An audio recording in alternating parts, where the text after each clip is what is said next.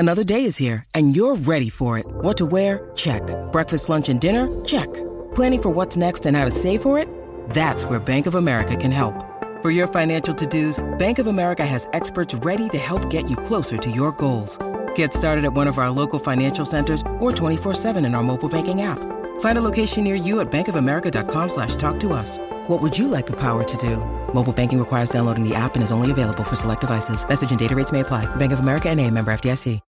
When you need mealtime inspiration, it's worth shopping Kroger, where you'll find over thirty thousand mouthwatering choices that excite your inner foodie. And no matter what tasty choice you make, you'll enjoy our everyday low prices, plus extra ways to save, like digital coupons worth over six hundred dollars each week. You can also save up to one dollar off per gallon at the pump with fuel points. More savings and more inspiring flavors make shopping Kroger worth it every time. Kroger, fresh for everyone. Fuel restrictions apply.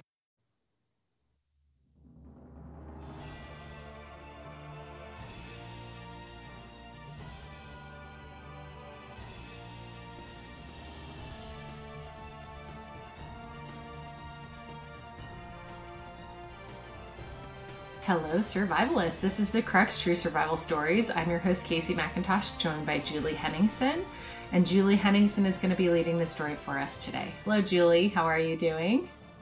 Doing great, Casey. How are you doing today? I'm doing good. Off to a good start. My friend Matt is coming over here in a little bit to store a bunch of Dungeness crabs in my garage in a giant trash can. So that's going to be interesting. Oh, yeah. Hopefully you get to eat some of those Dungeness crabs. Sounds tasty. Yeah. Yeah, we are. But for a while, we're just going to store them in our garage. So I'm wondering how my dog's going to enjoy that experience. Oh, yeah. He might really enjoy it. Yeah, she's just going to be barking like crazy for the next few days. But anyway, I'm good. How about you? Great. Today, I'm going to take us back to the late eighties. Now, uh, Ooh. Our listeners may not realize that I'm just a little bit older than you. I don't think of myself as older than you, but I think I am. And um, this is a story that anyone who's about my age will know about. And I don't, I'm curious to, to know if you remember this story, Casey. It's the story of baby Jessica. Does that ring any bells? Did baby Jessica fall down a well? Yes, yes, she did. I do remember this story. Even though I was pretty young, I remember my parents were so captivated by it. And I'm sure it's because they had three small children at home. And I remember this is actually one of my more vivid childhood memories, just, you know, seeing that well and watching the news coverage. And it was just so heart-wrenching and suspenseful, the whole thing.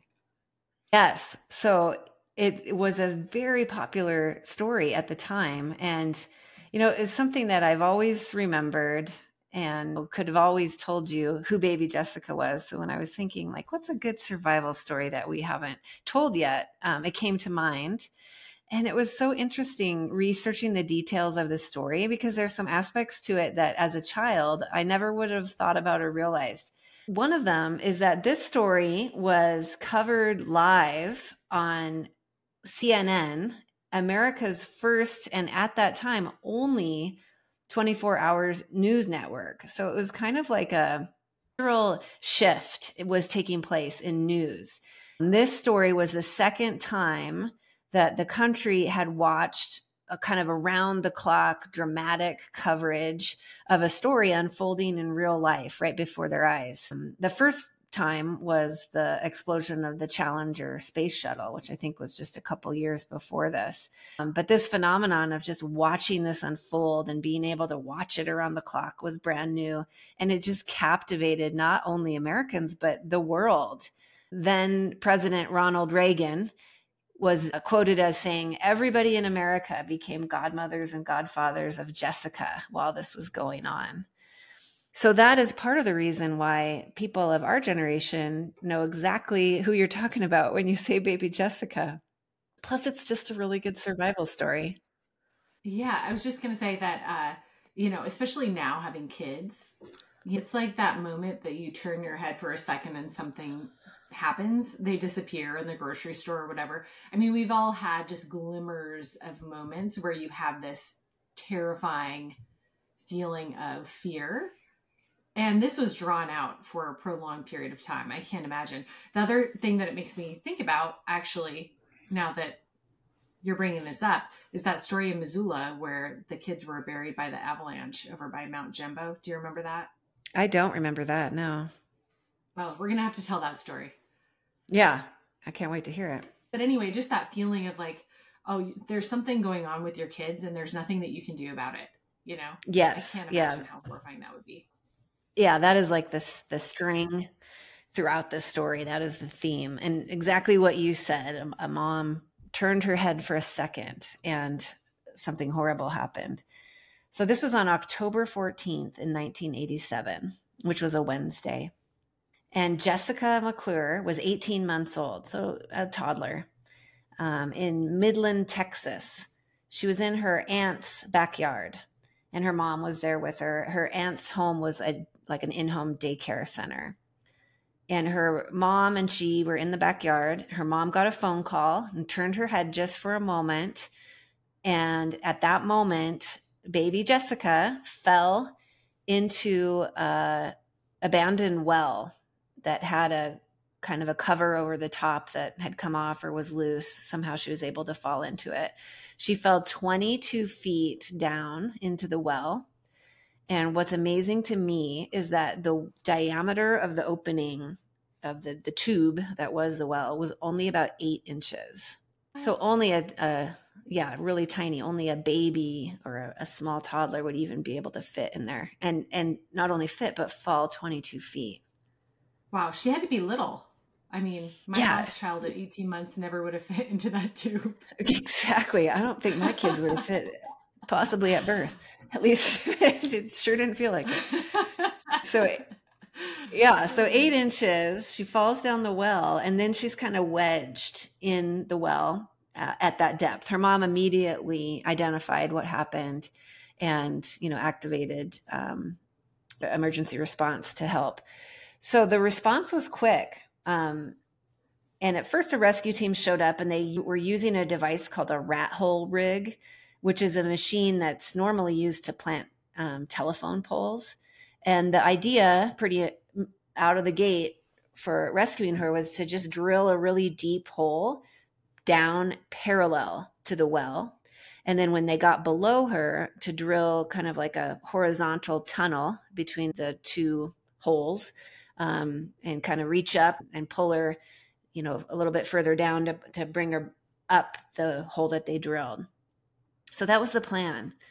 Um, and they were going to go about uh, twenty inches below her where she was trapped with this horizontal tunnel to grab her. And they kind of thought, okay, well, this will be quick and, e- well, I won't say easy, but they, they didn't w- what was in store for them. Yeah, they didn't necessarily think it was going to be hard. Yeah, right. Yeah, I think they thought um, it was going to be easier than it turned out to be. What they didn't account for, what they quickly discovered, is that the well was surrounded by rock. It was basically hard rock that they had to drill this new parallel um, tunnel down, horizontal tunnel. I'm what was the again. well made out of? Was it like a metal pipe that she fell down? You know, that's a great question. I'm picturing a metal pipe. A lot of the references called it a, a casing, um, but I guess I didn't see exactly. But yeah, like a eight inch metal pipe, eight inch okay. diameter. Um, but what they didn't account for, what they quickly discovered, is that uh, the well was surrounded by rock, and they had to drill through hard rock to get where they were planning to go, which was uh, a lot harder than they anticipated. They were using these jackhammers, which were designed to go, you know, straight down and not across. So the idea of building this horizontal tunnel also proved to be a little more challenging than they anticipated. So pretty quickly, a mining engineer was recruited to kind of join and coordinate the rescue effort to kind of get some new ideas or some more efficient approaches on board.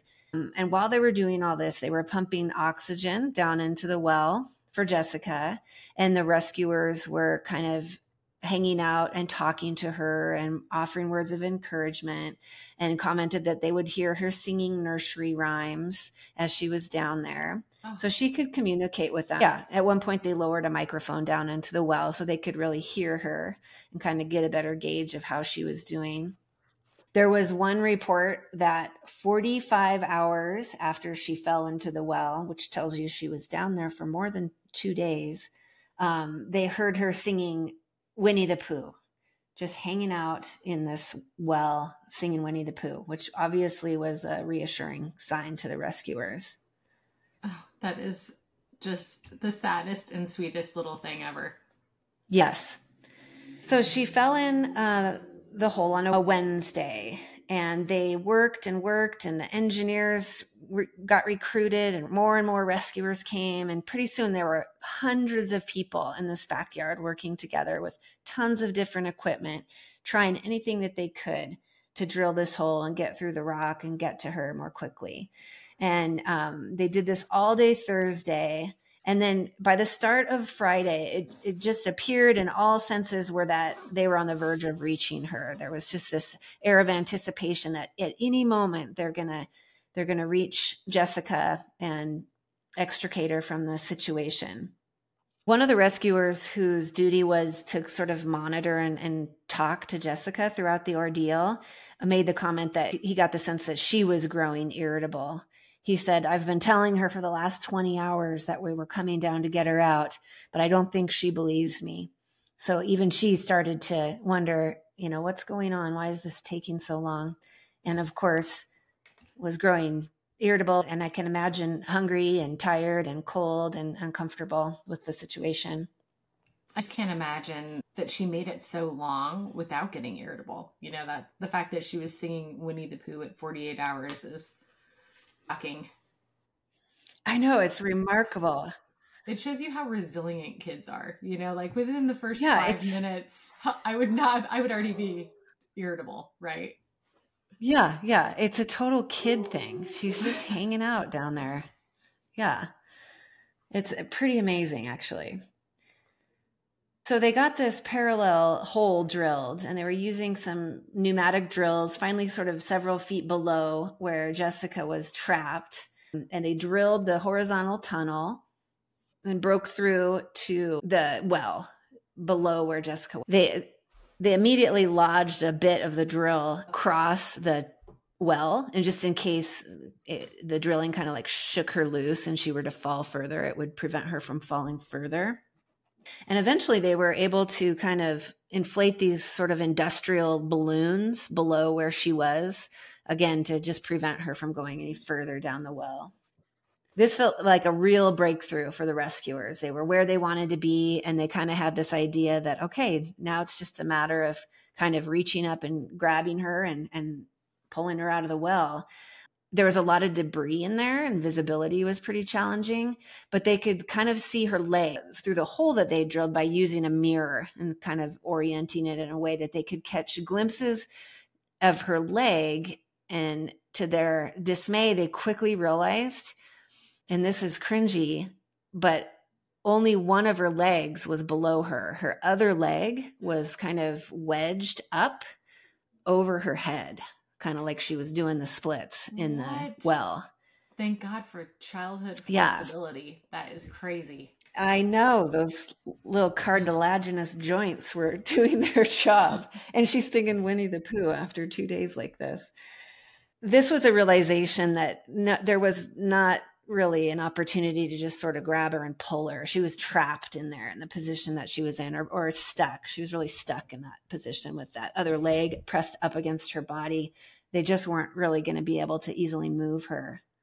So more time went by, hours more. And they were, you know, really rescuers were really having a lot of concern that she'd gone so long without food and water. There were doctors on the scene that were um, helping determine that despite all of these obstacles, she did, seemed pretty fit and pretty okay. And the doctors were discouraging giving any food or water down the well for her to eat or drink, because they were concerned that she might have internal injuries or that she might need to head right into surgery, which you and I both know you can't do if you have, um, you know, food and water on board. So they weren't sending any resources down to her. They were also con- concerned that she might choke on the food or liquid if they sent it down, and that there would be no way to help her in that situation. Later in the day on Friday, as she became a little bit more irritable, she started to complain that the drilling was too loud. So her mood is shifting after two days in this situation. It's impressive that an eighteen-month-old is complaining about loud noises, because that's pretty young to have that level of ability to communicate, I think. But I guess if she's singing Winnie yeah. the Pooh, she's already a little bit advanced for her age. That's true. Yeah, a lot of kids wouldn't even be able to articulate those words at that age. So at this point, they found another resource called a water knife, kind of like a high-powered water drill that was shipped in from Houston to more efficiently try and cut through the rock so they could open up some space to help her get unstuck. And it did. It cut hours off of their drilling and digging time.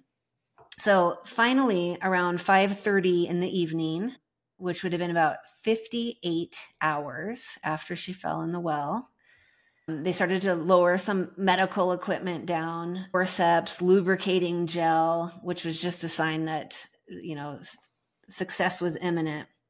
A paramedic board, they called it, but I think it's probably like a, a Kendrick extrication device, a K E D, which is kind of like a portable backboard spinal immobilizing device to help support somebody's spine as they are removed from a tricky situation, often motor vehicle accidents. And interestingly, there was a rescuer on scene, a roofing contractor by the name of Ron Short, who volunteered to go down the shaft himself. He had been born without collarbones, um, and he could collapse his shoulders really tight and work in tight, confined spaces. That's his special skill. That's his superpower. Um, so he made this offer to squeeze himself into this tight space and go down and, and try and help, which they seriously considered, but he was a layperson. Um, and ultimately, one of the paramedics, a medic by the name of Robert O'Donnell, was able to inch his way down the newly drilled tunnel and ultimately wrestle baby Jessica free from this pinned position against the wall, and free baby Jessica from the pinned position that she was in, and get her free. So he had her in hand and was able to pass her on to another fellow paramedic nearby. And then they lifted her with kind of ropes and cables and a crane system to the surface, strapped to this backboard device, and uh, carried her one paramedic to another, and then delivered her to a waiting ambulance on scene where both of her parents were. And what's kind of memorable about this moment, there was a lot of photographs taken. And one of the photos showed baby Jessica being held by one of the paramedics. Her head's wrapped in this white gauze, and she's covered in mud and dirt. Her eyes are open. Um, she's blinking at the time. And this photo that was taken went on to win a Pulitzer Prize in photography. So it's such a memorable moment in cultural history. It's really, truly unbelievable. Can you imagine going down into that drilled tunnel to get this baby? Like the anticipation and the anxiety that you would feel, but also how claustrophobic it must feel in something that narrowly drilled, you know, to go down there and just think, I hope I can get back out. Well, it's interesting you say that, Casey, um, because part of the story here, I have, you know, just some information about what happened after all these events. And sadly, about eight years after this accident, that paramedic, that very paramedic, Robert O'Donnell, who went down into that space, he died by suicide. He died from a self-inflicted gunshot wound in nineteen ninety-five. And sort of after being hailed a hero in this event, he really struggled. His brother reported that ever since the Jessica ordeal, his life fell apart. It was suggested that he suffered from pretty significant P T S D, post-traumatic stress disorder, brought on by the rescue. That's really sad. It is really sad. And it, it does kind of speak to the times a little bit. In the late eighties, you know, this is a thing that that we understand nowadays to be, you know, not uncommon in the caring professions, especially first responder type professions. And I'm imagining in the late eighties, it probably wasn't something that was looked for or recognized or talked about or treated. And I can absolutely imagine, just like you said, how traumatic this would be for a rescuer to participate in. And it sounds like it ultimately cost him his life. So Jessica was taken to the hospital right away, and the doctors that she saw there thought they would potentially have to amputate her foot due to lack of blood flow, which was directly related to her leg being elevated above her head for these fifty-eight hours. So they used a hyperbaric therapy to kind of restore circulation in an attempt to avoid amputation, and it worked. In the end, they did have to amputate a toe, which had already kind of succumbed to some gangrenous infection. Um, but she kept her leg. She was also left with a scar on her forehead, which was a result of her forehead just rubbing against the inside of the well. She went on to endure fifteen related surgeries to repair some of these injuries that she had, but she had no broken bones. It's amazing. It is. And what's kind of cool is the doctor that cared for her, Doctor Carolyn Rhode, a Midland, Texas physician, also delivered her. It was the same doctor that delivered her eighteen months prior. She weighed twenty-one pounds six weeks before this incident. And when they pulled her out, she weighed seventeen and a half pounds and was ten to fifteen percent dehydrated, her doctors reported. What time of year did you say this was? Uh, this was mid-October in Texas, so pretty warm compared to what we're used to mid-October. I was just thinking that if it was summertime, it could have been way worse, although she was in the ground, so I'm sure that that helped maintain a certain temperature. Yeah, I also was wondering if at night they kind of pumped some heat down there, what they did to make sure she didn't get too cold. But yeah, in Texas, you got to worry about getting, keeping her cool.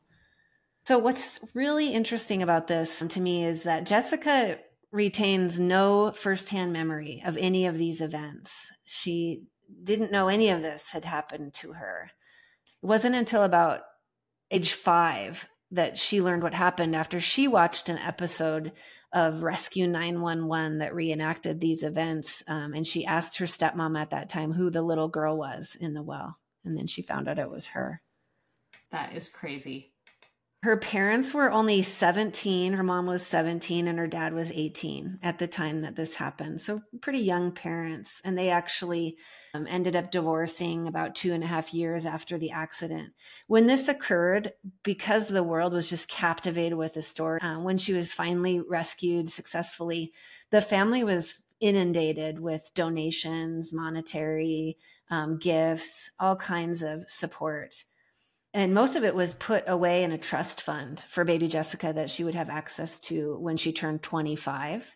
Um, some of the money went directly to the family, and they were able to buy a home in the suburbs, a couple cars. Her father um, was able to pursue his dream of opening a tractor rental business with some of the money that they were gifted. Jessica actually went on to live a pretty normal childhood. I mean, she was on a few T V shows and I think met the president and a handful of publicity things that she probably didn't remember. Um, but she stayed in Midland and uh, went to high school there. She didn't speak much to the media kind of during her uh, rest of her youth. And in two thousand six, when she was nineteen years old, she met and married Daniel Morales, and they had two children. She has a son that was born in two thousand seven and a daughter born in two thousand nine. She said when they first met, her husband or her boyfriend at that time didn't know who she was, didn't know much about the story.